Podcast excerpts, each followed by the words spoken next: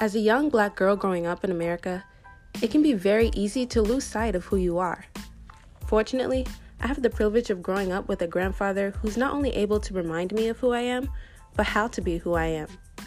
I carry the lessons I learned from our conversations with me every day, and I realized that not everyone has that same opportunity. So I thought, why not share them with the world?